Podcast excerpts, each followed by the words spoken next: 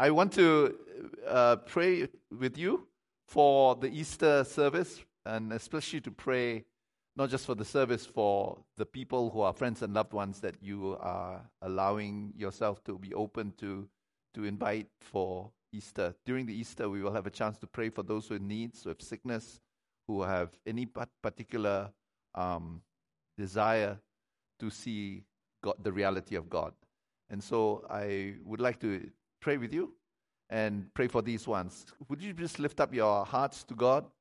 And as we are doing that, um, let the Lord place upon your heart people's names or people, loved ones, friends, and impress upon your heart just people to just lift up before the Lord. Lord, we thank you that you are even now, even before we started praying, working in hearts and drawing people unto yourself. And that you have given us the privilege of being working together with you to share and bring forth your power and your love and mercy, your deliverance upon people whose needs of you are so great, so desperate. We thank you, Lord, that you are not sitting idly by, by while people suffer, but you have come close. And we thank you, Lord, for people in our lands and the pla- pla- places that we inhabit, that you are not passive, you are active right now. We want to be with you, Lord. We want to do your work with you. So we ask you, even now, as we lift these ones up, that you draw them unto yourself in Jesus' name. Release your salvation, your deliverance, your hunger for, for, for you. Even now, we ask you that you would take, take down scales from people's eyes, that you will be known, and something will stir in our lands. So we lift them up before you, Lord. We ask you that you stir this Easter season. In these days that, are, that come before our special meeting, we ask you that even now, even before that Sunday on the 9th of, of April, you will move right now in Jesus' name. Thank you, Lord. Thank you, Lord. We welcome you. We welcome you to come and speak to us too. In Jesus' name. Amen. All right. I would like to turn with you to uh, the passage of scripture that Paul wrote on Second Corinthians, and we'll look at it at chapter 1. I'd like to, to speak about something quite specific and perhaps you may be able to identify with the situation that Paul speaks about. Second Corinthians, we read it from, from verse 1, and we chapter 1, verse 1, and we will read it till verse 10. Paul, an apostle of Christ Jesus by the will of God, and Timothy, our brother, to the church of God that is at Corinth, with all the saints who are in the whole of Achaia. Grace to you and peace from God our Father and the Lord Jesus Christ. Blessed be the God and Father of our Lord Jesus Christ, the Father of mercies and God of all comfort, who comforts us in all our affliction, so that we may be able to comfort those who are in any affliction with the comfort with which we ourselves are comforted by God. For as we share abundantly in Christ's sufferings, so through Christ we share abundantly in comfort too. If we are afflicted, it is for your comfort and salvation, and if we are comforted, it is for your comfort, which you experience when you patiently endure the same sufferings that we suffer. Our hope for you is unshakable, for we know that as you share in our sufferings, you will also share in our comfort. For we do not want you to be unaware, brothers, of the affliction we experienced in Asia. For we were so utterly burdened beyond our strength that we despaired of life itself. It's crushing, right? You know, Paul is not a person who would like um, hides negative things to people. He he says, "I want you to know about this," not because he wants to be, to give full disclosure, but because there is a blessing in it. For we do not want you to be unaware, brothers, of the affliction we experienced in Asia, for we were so utterly burdened beyond our strength that we despaired of life itself. so pushed to the edge, right? Indeed, we felt that we had received the sentence of death. Death had been pronounced on them already. But that was to make us rely not on ourselves, but on God who raises the dead. He delivered us from such a deadly peril, and He will deliver us. On Him we have set our hope that He will deliver us again. You, must, you also must help us by prayer so that many will give thanks on our behalf for the blessings granted us through the prayers of many. So I would like to talk about the comfort of God. The comfort of God is not actually just comforting words. The comfort of God, um, the word for comfort is paraklesis. Uh, you know, the Holy Spirit is our paraclete. Yeah, He's the one who's our comforter. And when God uses the word comfort or comforter, He does just not does not just mean comforting words, kind of or diddums Poor thing. I'm standing by you. No, he's talking about something far greater. The word for comfort uh, that's used in the New Testament is derived from the Hebrew word for comfort, nacham or nachim. Yeah? It is, has to do with the breathing of the Holy Spirit, the breathing of the life of God upon a believer, breathing of his life. It's a transfer of God's life, supernatural life upon us. It has not only to do with comforting words, but it has to do with God speaking into our situation and lifting us up by supernatural power. The comfort of God is not just uh, something that is psychological, even though it does, it does include that, but it is also the comfort that has to do with deliverance, an actual external way in which God acts into the situation. So, Paul is talking about something that is very much more profound. It is nothing less than the Holy Spirit. So, when he talks about the comfort with which God gives to us, he means the power of God. But it's not just the power of God in an external way, it has to do with the power of God that speaks as well. There's a word in it. There's a word of comfort that is personal, that's just for you and me. But it also does miracles. Amen? So when Paul is talking about comfort, he doesn't mean just comfort, he means co- comfort in the psychological sense or emotional sense. He does include all that, but it is, a, it is something more. It, it is not of this earth, it is from heaven. It is, it is from the other side, so to speak. It is something that actually has the power to actually pull you out of a tight situation, pull you out of a, a, a need for a miracle, uh, uh, uh, the need for a miracle, pull you out of that and cause you to experience the impact of God's power upon you. So, when we are talking about comfort, we're not talking about the word consolation in sort of consolation prize, just to make you feel not so bad about yourself. Yeah? In fact, the Messiah was called the consolation of Israel. The same word. Yeah? The same word. The consolation or the, the comfort of God. It's not just comfort in the sense in the sense of an, an external thing uh, in which God actually gets you out of a tight situation. It has to do with God personally coming to us and lifting up us up so that we experience His love. Amen. It's a very powerful thing. Paul says that sometimes we have to be we are in situations that require that that strong ministry of, of the Holy Spirit to us to break through.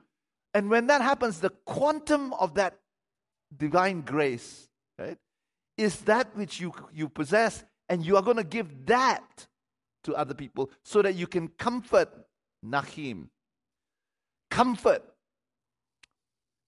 Parakaleo. Comfort other people with that thing that you received. It is not a manipulation of circumstances or manipulation of words. It's not a manipulation of emotions or psychological um, um, um, uh, uh, advice but it has to do with a substance, something that came from heaven. And I like to talk about this because this comfort comes a lot of times when our prayers have not been answered. It comes in the wake of and the aftermath of tremendous disappointment. And so I feel that God wants to do this in us so that the comfort, that deep comfort that we have, comes at a time when things have not worked out as far as what we are hoping God would do. Okay? So here, here Paul says, this is the comfort that will happen. Um, and so he describes it. He describes it in verse 8 For we do not want you to be unaware, brothers, of the affliction we experience in, in Asia. And he begins to open this up. And you can feel his pain to some extent. For we were so utterly burdened, utterly burdened, beyond our strength. That means he had run out of strength. It probably didn't look that pretty. No stiff upper lip. That the lip had already collapsed. Burden beyond our strength, and we despaired of life itself. Talk about despair that Paul experienced. He despaired of life itself. That means there was absolutely no chance. It's almost as if you pray for something to happen, or you pray for something not to happen, and you pray that God will preserve you, you pres- that He will preserve the circumstances, the relationships, the, the structures of things, that they will not be destroyed, right? And then they get destroyed. They get destroyed. It's like the thing you prayed for, the very thing that you hope will not happen, that you prayed will not happen, happens. And you're left in the aftermath, and he says, So what happened? What, what, what, do I, what do I think of God now? You know? He's talking about that zone after the disappointment has happened. He's talking about that zone after you prayed and prayed and prayed and things didn't happen, and then the very thing that you hope won't happen happened. And that's what he's talking about when he says, We despaired of, life and had the sentence of death. But that was to make us rely on our, not on ourselves, but God who raises the dead. That means after the death happened, after the death of hopes, after the death of all the prayers. I wonder whether some of us have experienced that. I'm sensing there's some of that in the room today. That you have experienced tremendous despair, and after praying, you've come to a point where praying is not changing the circumstances. And the very thing that you hoped would not happen, happened. And what God is saying through Paul is this that we will not rely on ourselves, but on Him who doesn't prevent death, but raises from the dead.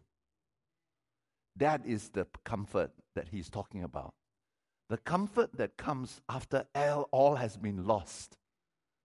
You remember the time when Paul was on the ship with the, the rest going and there was a storm, and they were all praying that the, the, the, the ship would be preserved and it didn't get preserved and he got completely wrecked on the rocks. And Paul says, Don't worry, I believe God. We will come in on broken pieces of wood. And in, and, and in that, God preserved, but did a greater thing. I want to talk a little bit about that because what God is speaking has, has to do with an experience that perhaps you are going through now. I've experienced this. It's become a familiar friend for me for the past few years. And that has to do with despair. It has to do with hopes completely being sunk. It has to do with the torment of the sentence of death, so to speak, that is upon you. The hopelessness that in spite of all the hopefulness that you can garner together, everything breaks and you have no more emotional strength to carry on. You have no more emotional strength to keep a stiff upper lip. All that's gone. And it is in this place that Paul is talking about a zone of comfort. Not comfort zone, it's a zone of divine comfort. It is a very precious place that God has for us here. Indeed, we felt, verse 9, that we had received the sentence of death, but that was to make us rely not on ourselves, but on God who raises the dead. After you've died, it's not over yet. And I'm not just talking about death, physical death. I'm talking about the death of hope. The death of anything you can do to prevent yourself from, from a complete disaster. when all the friends that you have, all the things that you thought about Christianity have not panned out. There's this zone that we experience. We're constantly trying to protect ourselves from going there. We're always trying to present, pr- protect ourselves from the, that, that place of death. And sometimes it just slides all the way there. And I just feel that the Lord's saying, It's not over yet. And I want to say to you, it's not over yet. Because when there is nothing you can see that can save you, that you can hold on, there's nothing on you, on you that you can rely on, God has brought you to that point. It is in this place where hope that's divine, that's supernatural, is birth. Every hope before that is human. Every hope before that is circumstantial. Every kind of hope before that, no matter how much we pray, is limited. It is when hope is lost that's where the hope of God begins to come. And God is going to bring us there. I got to tell you, I didn't I didn't want to believe that before. I believed, I was wanting to believe that by prayer, we can escape those places. Because God is a God who preserves, correct? Sometimes we experience not a God who preserves, but a God who resurrects. Because the resurrection sometimes is going to be better than the preservation. And I sense that there are some of us who need that. You don't need the preservation of something old, you need the resurrection of something new. Yeah? And so I'd like to talk a little bit about that. Actually, there's this place that God is speaking about. And like, like let's, let's go deeper into that, okay? Um, verse, uh, let's go back to verse 3. Blessed be the God and Father of our Lord Jesus Christ, the Father of mercies, the God of all comfort, who comforts us in our affliction, who breathes or sighs or, or releases his life upon us, so that we may be able to comfort those who are in any affliction with the comfort, that kind of, that distinct kind of comfort, not like any other comfort, not from earth, from heaven, which we ourselves have received from God, that have been comforted by God. For as we share abundantly in Christ's sufferings, so through Christ we share abundantly in comfort too. Paul is saying, I want to teach you how to experience that comfort, comfort, that comfort that's supernatural. If we are afflicted, it is for your comfort and salvation. And if we are comforted, it is for your comfort, which we experience when we patiently endure the same sufferings. What Paul is saying is this actually, we allow ourselves to be put into places where we will suffer and experience the comfort. But it's for you, it's for your sake. Not just for our own survival, but so that we can minister that thing which we've experienced to you. That's why parents go through so much for their children, so that they can experience the comfort of God that they can give to their children. That's why ministers of God suffer so that that release of God's supernatural comfort can be ministered to other people. If not, you can only identify, you can only empathize. But it's you and me with the same limited resources giving to someone who needs resources more than I can give. And what Paul says is this when I go through suffering, there is an anointing that's actually going to come upon me the breathing of the Holy Spirit, the parakaleo, the paraclese, paraclesis, the noun, that will come to you. I want that. I've been a minister for more than uh, 35 years. I want to be able to minister not empathy, not Bible knowledge. I want to minister that which I don't have. So, for, your, for our lands, the places where we are wanting to minister to people in our vicinity, we want to minister not ourselves. Correct? Ourselves not much good. It's limited.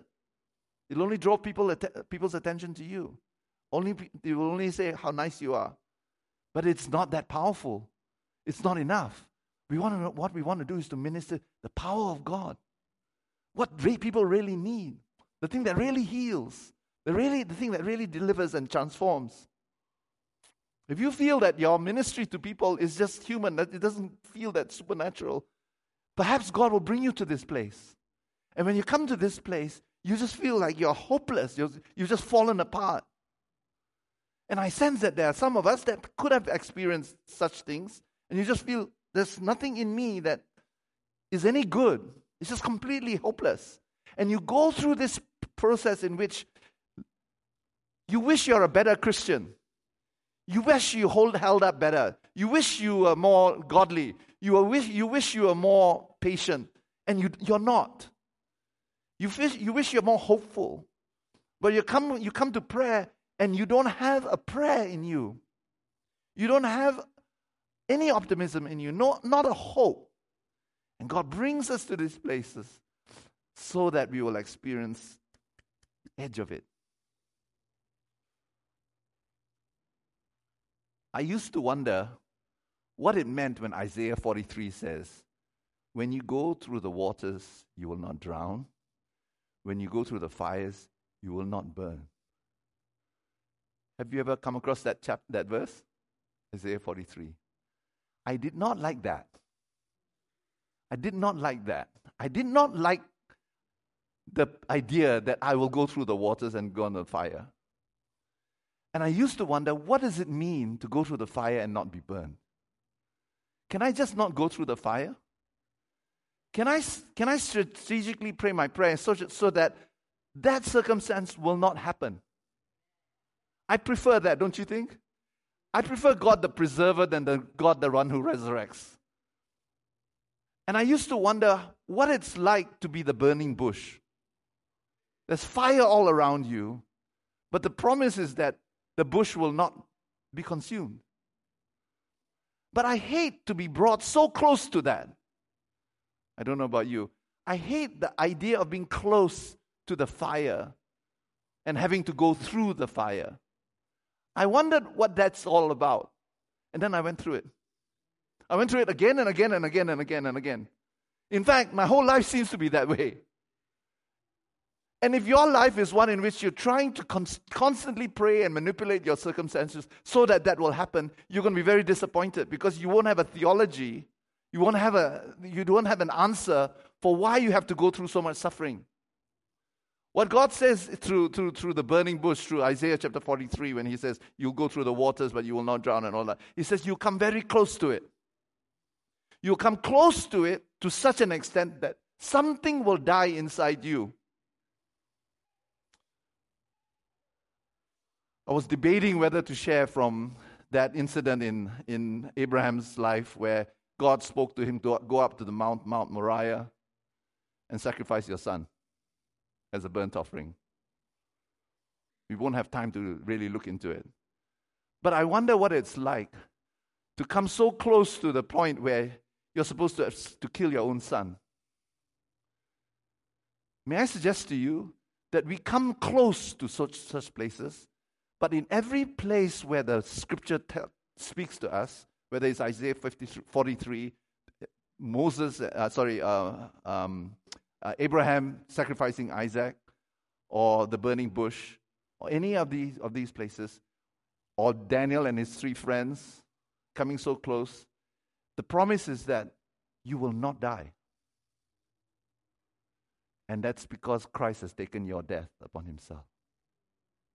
The reason why the burning bush didn't consume the bush is because Christ took upon himself the death that we have. But something will die when we come close to it, don't you think? I'll put it to you that God did not want Isaac to die, He wanted Abraham to die. That sacrifice of Isaac was not about the death of Isaac, it was about the death of Abraham. Because when that happens, Isaac became a supernatural son. He says, Because of this, your descendants will possess the gates of the enemy. They'll be special. They're not just masses of protoplasm, they will be people who will be special. How does God change that? God, how does God move that, right? That's what we want. What we want is to come out of today with the comfort of God. The comfort of God. Amen.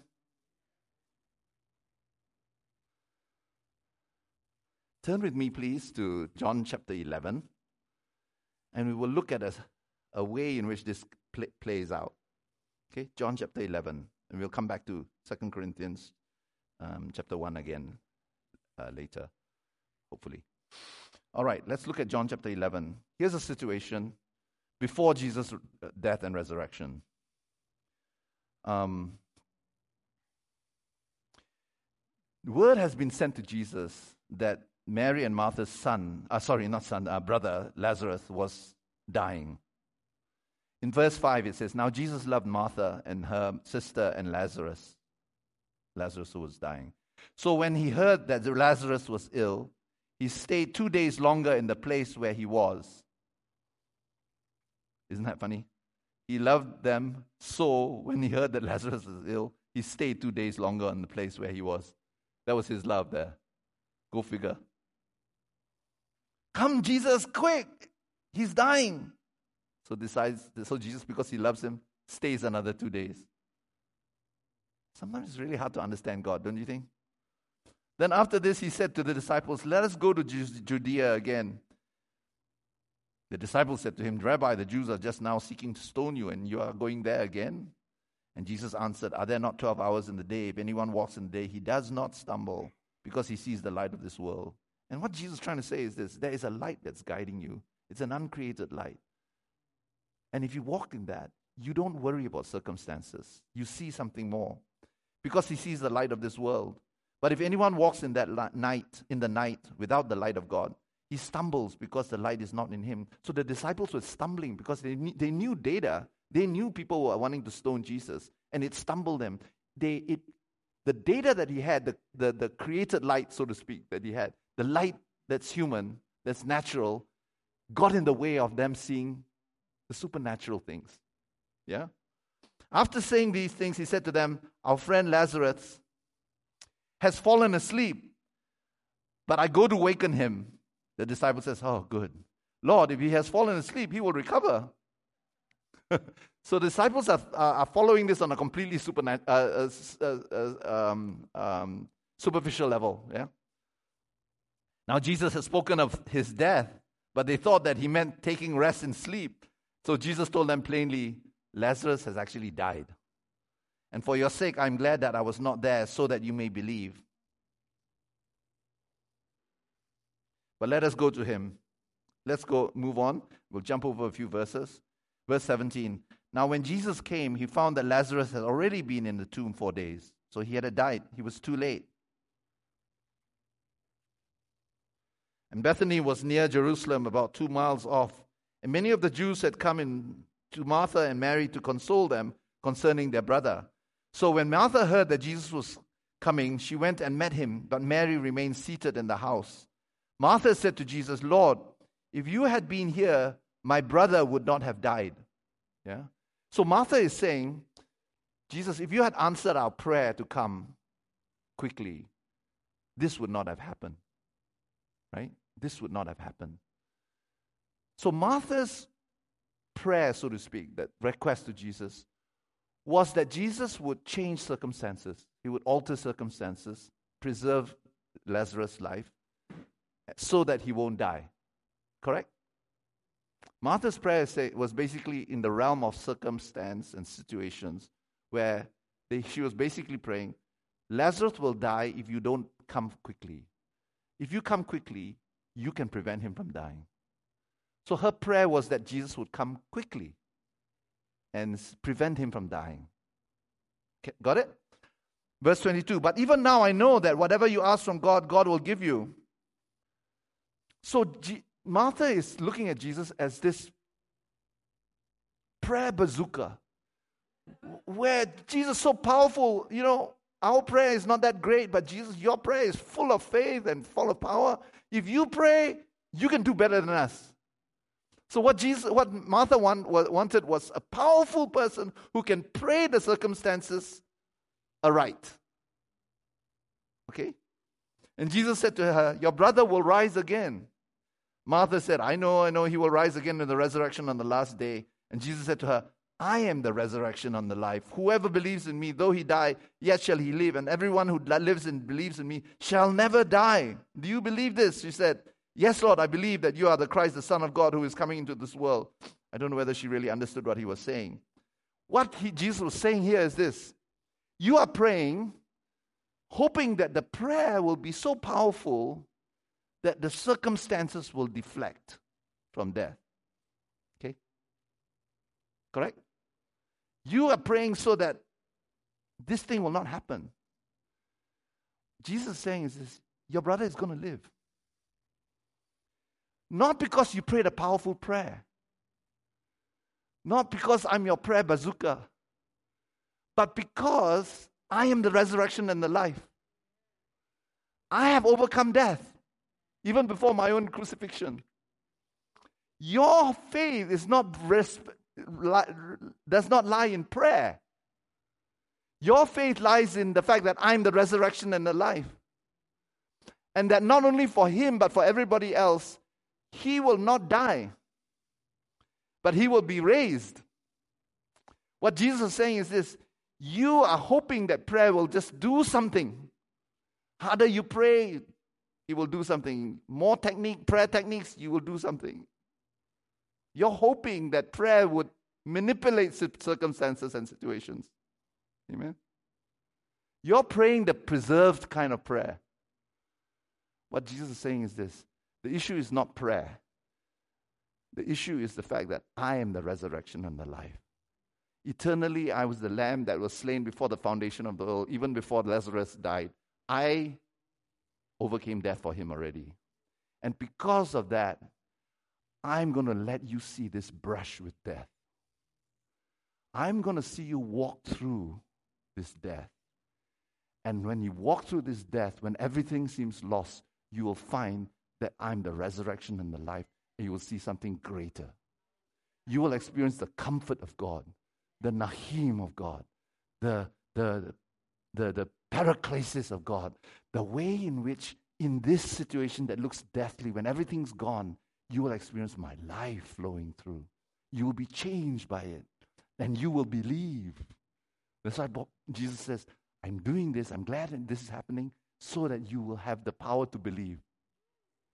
If, if not for that, you're just going to just try to believe. You're going to trust, try, try to sort of hold on, hang on, and, and cling on, and try to manipulate your mind. No, I'm going to give you the gift of belief. It's, it's supernatural. It comes from God. You can't, you can't generate it yourself. It's not extreme, extreme op- optimism raised up to the nth degree. No, what I'm wanting to have is something that is that can only come through death. It can only come when you die to your own hopes. It can only come when you die to your own self-reliance or your only your or your reliance on circumstances changing. In fact, it's not dependent upon any circumstances going your way. It is this and you will face the disappointment full in the face, and in the full in the face, when there's no more faith, then there's no more hope, there's nothing, hope rises. Not from the ground, but from heaven. Does that make sense? I want to take you to a new dimension in which, in that dimension, you will not be destroyed by death. You will experience despair even of life itself, the sentence of death upon you. You will actually go through into the, into the tomb and you will die and it will be confirmed that you are dead. You will experience what it is to go up to Mount Moriah you will experience what it is to go up and, and put Isaac on the on on the um, on the on the pyre, and then it's what it is to take your knife, and then find that in all this there was a lamb that was provided for you, and that lamb was my sacrifice on your behalf. That on account, my own account, you will be freed. What God is saying is this you are known, you're not going to be afraid when circumstances don't turn out the way you, are, you like it to be. That after you have been completely disappointed, and in the aftermath of all that, you will stand and real hope will start happening for you. Because I will start resurrecting life. I will, but the resurrection life will not be the resurrection of something old, but it will be the resurrection unto something new. That's where the comfort will come. Amen? So Jesus comes in, and Mary and Martha are functioning on the circumstantial plane again.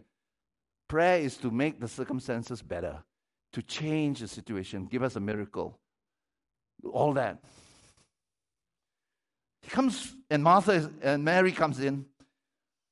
And Mary, in verse 32, when Mary came to where Jesus was and saw him, she fell at his feet, saying to him, Lord, if you had been here, my brother would not have died. So she's, she's functioning on the same plane, right? Why am I going on, on about this? The reason why is because actually God wants us to come into a new dimension of His presence and His power. So that prayer is not just the, um, the, the striving, praying hard for God to do something different. Actually, God wants to show us what happens after all those things fall apart. And I feel that there's a word for someone whose life has fallen apart. You're not sure whether God can be trusted or not. You've done everything that you could, and it hasn't happened yet. And so Jesus says,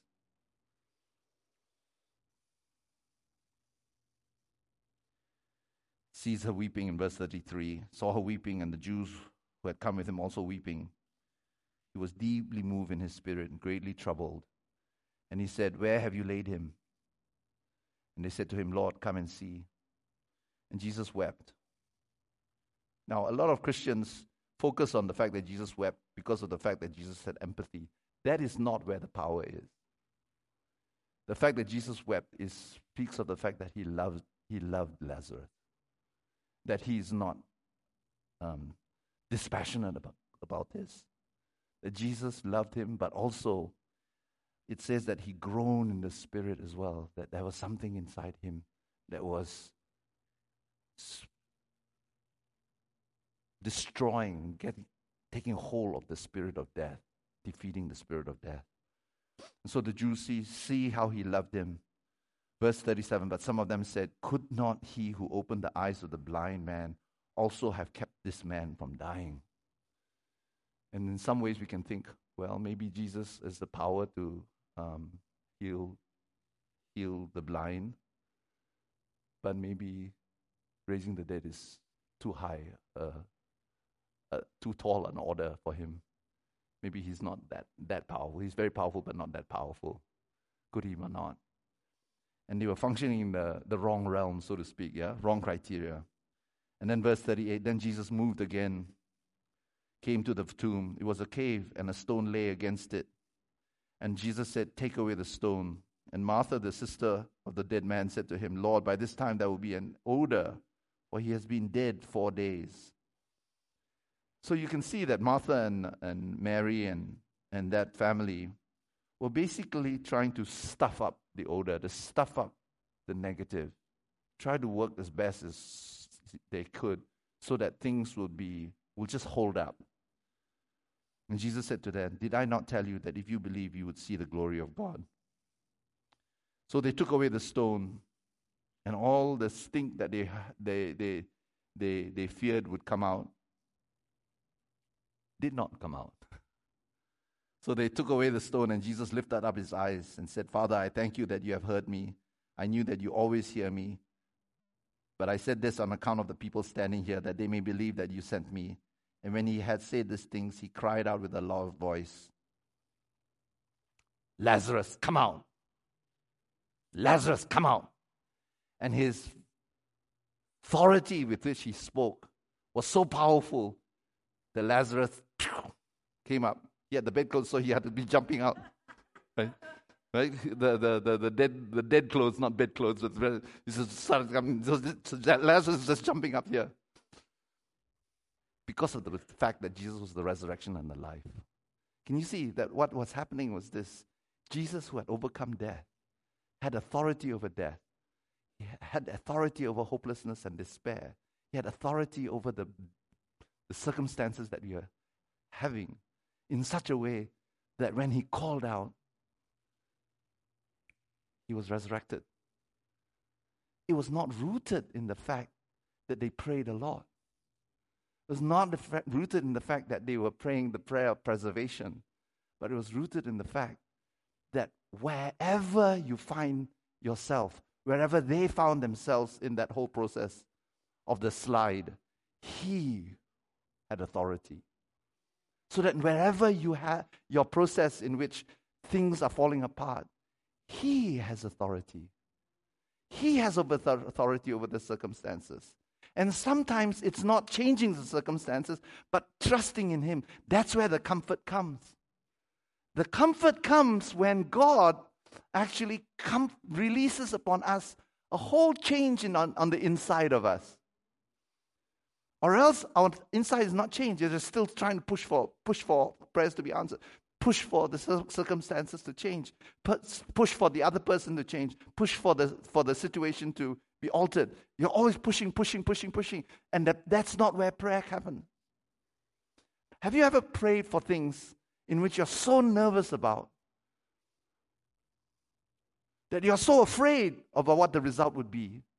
Have you ever prayed in such a way that the result that you're praying for is absolutely crucial? And if that, that thing doesn't happen, everything falls apart. I've been in situations in which my own sense of peace depended upon certain outcomes taking place, which I prayed for. What happens when those outcomes don't turn out? Is there any hope? And this is what Paul is talking about when he talks about Second Corinthians.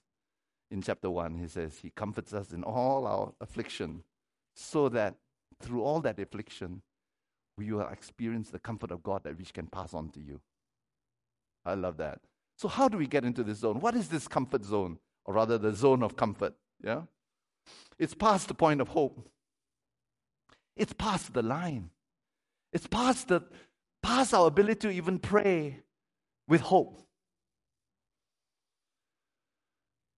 And yet, it is in this place where God is actually going to release something that we didn't have before. It is where God draws us into not more prayer, more, more pushing, but into a place of trust and a place of surrender. You know, when I had my cancer um, um, diagnosis, I knew what it is to pray the prayer of faith. Pray the prayer of faith. And, and as I prayed, I realized that there was something off about the way I was praying. I was praying that an outcome would happen in which the numbers would go down, the PSA would go down, all these things would go down.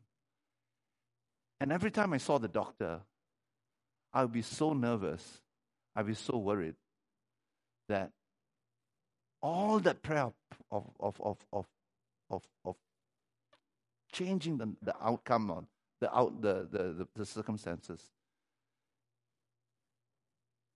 seemed to not give me any comfort.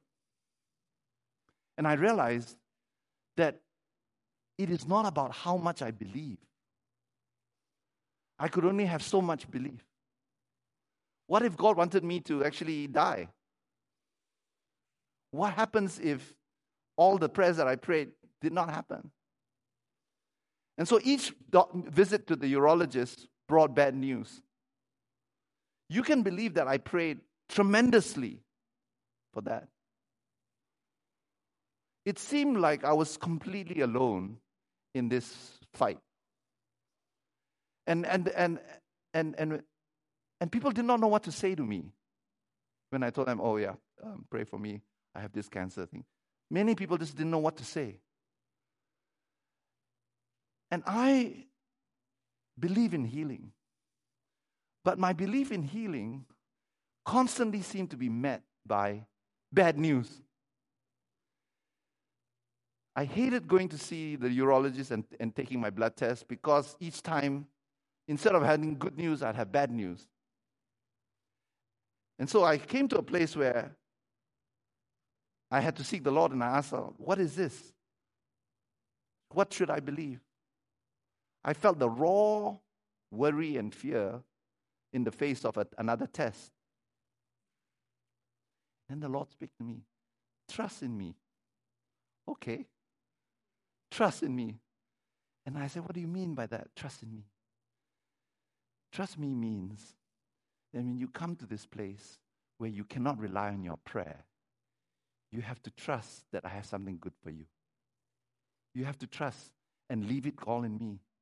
You cannot manipulate me. You cannot control me. You cannot control me by your prayer. I don't do what your prayer says. I invite you into prayer so that you can do what I'm doing. You can enter in with me. Does that make sense? So I realized that what God was saying to me is this I want to bring you to a place of trust, and then I will comfort you. I will give you what you need. And you have to trust me that what I give you is better than what you would have got for yourself if I answered your prayers. And God began to speak to me. If you come into that, you will be so glad that I did not answer your previous prayers. Because I have something better than what you're praying for. And when that happened, God began to transform my life, transform my heart, gave me no, no worries about it, no fears about it. Because I, I realized that the issue was not whether I can pray hard enough for the cancer to go, but I can trust Him. Hello? If it was about praying that the cancer will go, then everything depends upon my praying. You realize that? Everything depends on my faith. Everything depends on my positivity. And honestly, at that time, I did not have that much to spare. I needed something more that doesn't depend on me. If the strength of the chain lies in the, in the weakest link, and the weakest link is my prayer, my faith, then God help me. Especially when you've gone through trauma, especially if you've gone through hard things and you find that you're weary of everything. What you need is for God to comfort you. You and for that to happen, you have to surrender. And that is why God said to Abraham, You have to take Isaac up. If you don't take Isaac up and surrender him as a burnt offering, you will always be worried about Isaac. You will always be striving with me, with circumstances, and with Isaac. You cannot. If you keep on praying the prayer that will cause the circumstances to be favorable to, to Isaac, all this is okay. But if you rely on that, you will never know how much I care for him, how much you can trust me. You will never know my comfort. And so Abraham had to go up and say Abraham had to die to Isaac. He himself had to die so that not Isaac, but he had to die so that when he surrendered him to God, he began to realize that God had already provided for Isaac. And I had to know that God had provided for me. He had to provide for me not because I prayed to him, but because of the fact he's the resurrection and the life. He always already was. He's already provided for you and me. Amen. When that happens, when that happens, you will begin to experience the comfort of the Holy Spirit, the empowerment of the Holy Spirit. He begins to free you up. Amen. He begins to free you up so that every endeavor doesn't become an endeavor that is fraught with your own hard work and your, your own kind of being on the edge. It becomes something that's a free thing. It becomes some, something in which you're freed up to, to, to be receiving from the Holy Spirit.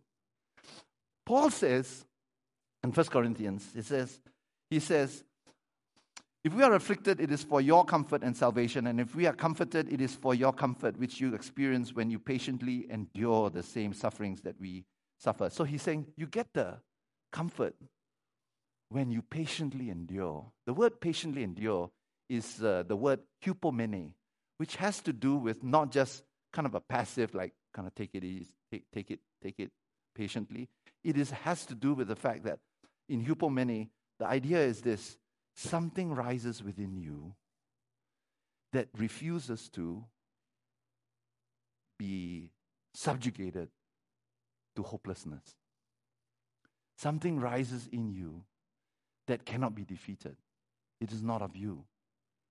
So in James, for example, add to your faith patience or long, suffering. What he's saying is this as you grow, the Lord will add to you something so strong, so tough, that it is resistant to doubt, it's resistant to despair. In your despair, as you surrender to the Lord and you, you, you trust Him, something arises that is resistant to the despair you're experiencing. And I've experienced this in my despair. I, I am comforted by God, and something of the hupomene, the thing that's resistant to despair, rises up. And I find that despair just scatters. This is what God has for us. It's not something that is a, a result of our own hard work in prayer. It's our hard work in faith or hard work in holiness. It has to do with the grace of God. Comes. So when he says the Lord comforts us, what he's saying is this we are brought into this zone where as we wait upon the Lord, the Holy Spirit begins to seep in. The more we trust, the more we let go, the more we take, not take control of these things, the Lord begins to come and we begin to hear and we begin to see something. Something of God begins to take over. Amen? You know, actually, this, uh, this, this passage reminds me of when Zephy was in, uh, in FGA in, in KL, and she preached on it. She preached on the comfort of God. She preached on comfort ye, comfort me, my people. I say to the nation, the, to the, to the, to the, my people, your warfare is over, your burden is gone, yeah, all that. And she explained the, the word comfort in the Old Testament. And then she gave an example. She says, when she was 15 or 16, she was in a swimming t- swim team in which she was always being compared with this other swimmer, who's a, a fantastic swimmer, amazing swimmer. And both of them were on a national level swimming on age group. But because of the fact that she was constantly being compared with her, it really got her down. Really got her down to such an extent that when she swam, she could have no freedom to swim. And in swimming, you've got to know this if you are relaxed, you will swim faster. If you are not relaxed but you are tensed up, no matter how hard you swim, you will be slow. And she experienced that in her life. But the Lord spoke to her from that word, comfort, Nachim. And she explained uh, in KL, says, I had this problem in which I couldn't get out of this conundrum in which I was being compared. And the more I'm being compared, the more tense I was. Yeah. And she said, All I could do was to wait upon him. Just wait upon him. I asked her the question, So what else did you do? She says, No, I just waited upon him until trust began to come. I want to put it to you that if you wait long enough, trust will come to you. You can trust all you can, but when trust comes to you, it's something that God is. We may not be the most trusting of people. You may have issues with trust. Don't worry. We all have. But when God comes and He begins to put that trust in, it's not yourself, it's God. And He says, at some point, I trusted Him, and it wasn't an issue anymore. He had to wait a while, but He came. And there it was on that meet in which she felt for the first time a certain freedom.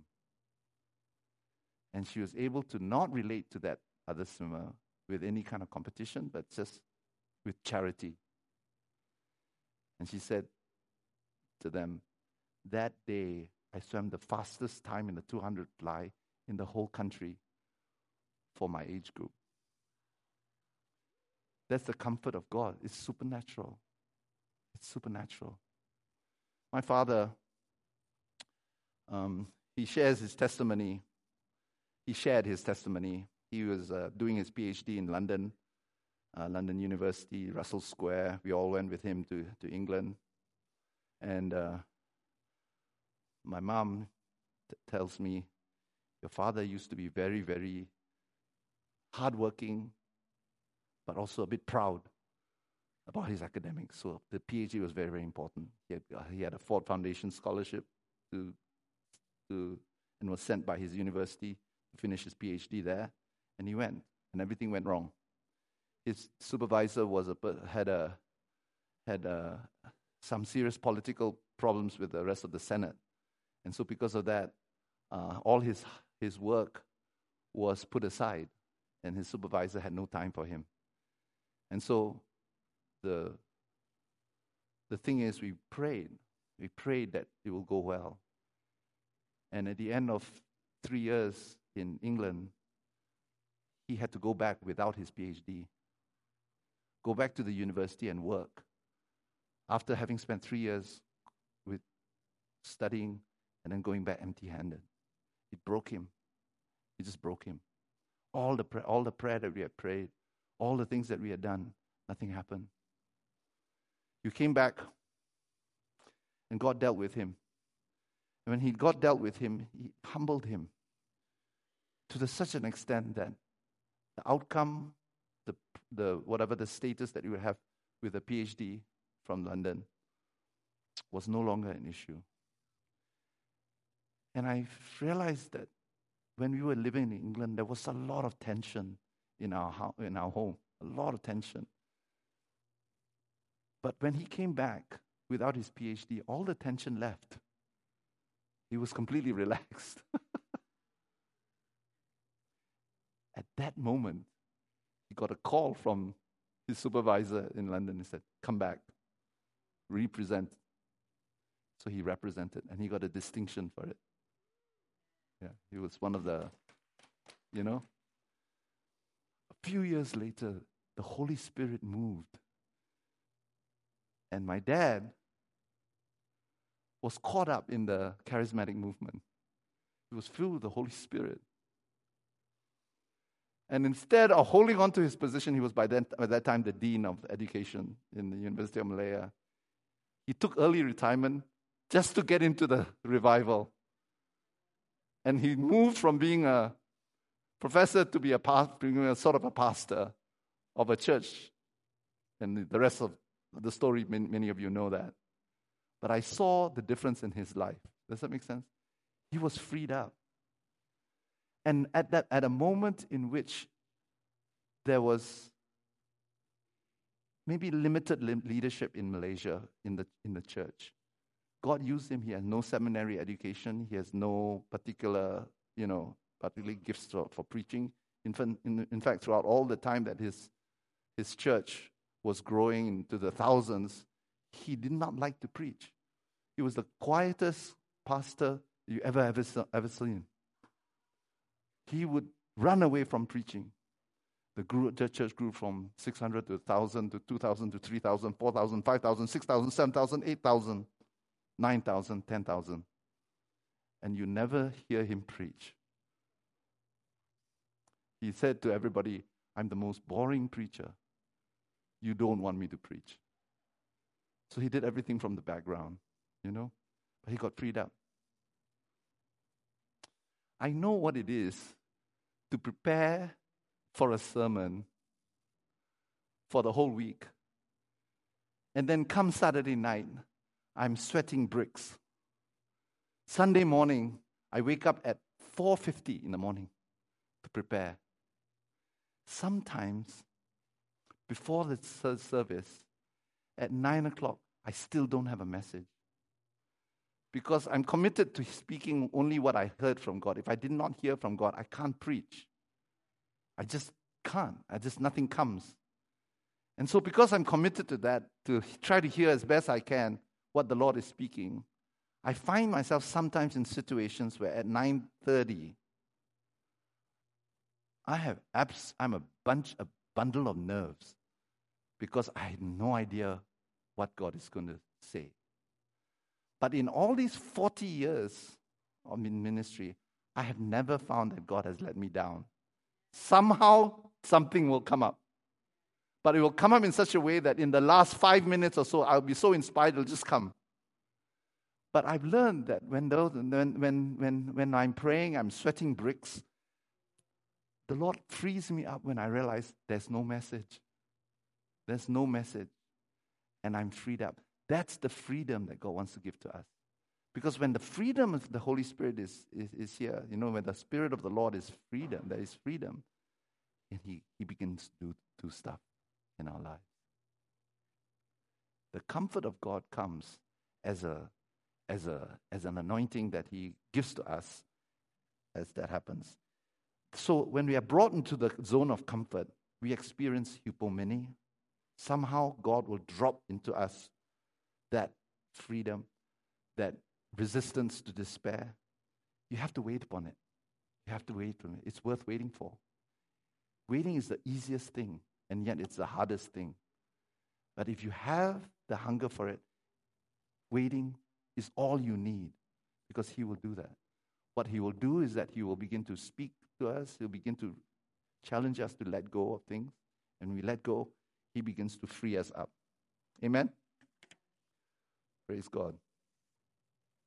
Okay, I think I've said everything. Oh, yeah, one more thing. There was a, and I'm going to end with this. There was a man who, in when I was in Malaysia, who was a non-Christian, and uh, we had been praying for him because um, he was a relative of a member of our church, and very, very resistant to Christianity, a self-professed atheist. But one thing happened to him, and that is that his child got very, very sick. And because of that sickness, he started coming to the church. And he said, I'm willing to consider Christianity if God will heal my child. So we started praying for him. We went on a 24 hour prayer chain, pray for him. And the child got worse and worse and worse. He had cancer. And we had every reason to believe that God would do something. But the child died. And I remember as a pastor not knowing what to say to him. After we had prayed and shared with him encouraging words and all that. Thank God we never said God was going to heal him. But we did pray and we did try to encourage him. In the end, the child died. And I remember going to the hospital immediately when the news came that the child had died. And I was thinking, what am I going to say to him? You know? I went into the hospital room and he was holding the child who had died. And he was weeping, his wife was weeping. And he said, Thank you for coming. I want to become a Christian now. Because God has softened my heart. And I've seen his love for my child and for my, for my family. And he became a Christian there and then. He became a leader in our church as well. He became the most vocal exponent of Christianity. He would go everywhere. He worked in the education ministry as a, as a director. So he used his position to just share about Christ everywhere that he went. And many people came to the Lord. And he would share his testimony about how God brought him to himself through his child who died. Go figure. Go figure.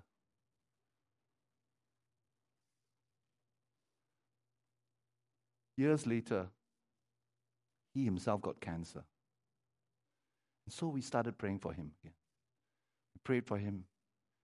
And as we prayed for him, we saw that he was slipping away. And he had shared with him how much faith he had that he would be healed. But he was not healed.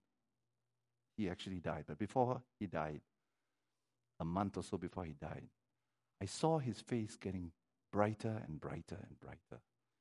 Even as his body was wasting away, the glory of God was upon him. He became to be more and more and more joyful.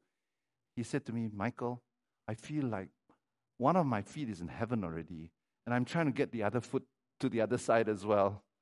And I don't know why I have to stay around. God had transformed him.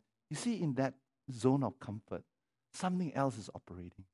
It's not dependent upon circumstances. It's not dependent upon the factors that are in the, that, are, that are on earth. It has to do with God taking us to another dimension. Amen? And that's the comfort of God. Let us pray.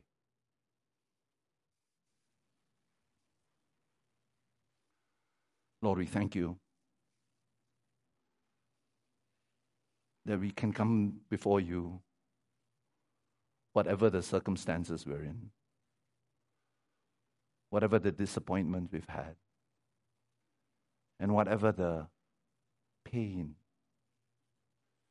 that we prayed about has inflicted upon us. We thank you, Lord, that when everything has fallen apart, you remain. And so we pray for every single person here today, including our loved ones, who know what it is to go beyond the zone of hope into the place where hope has been lost.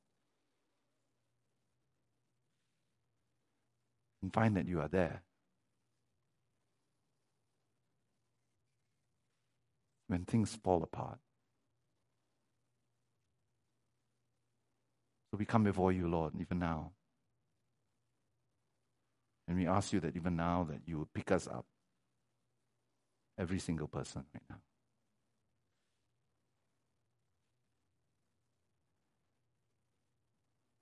Every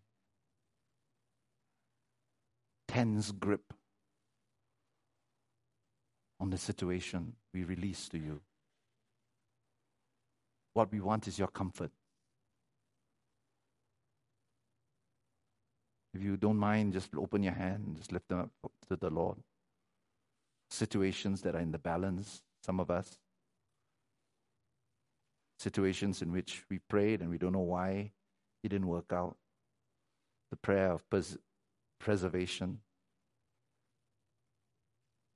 What God wants to give us is resurrection.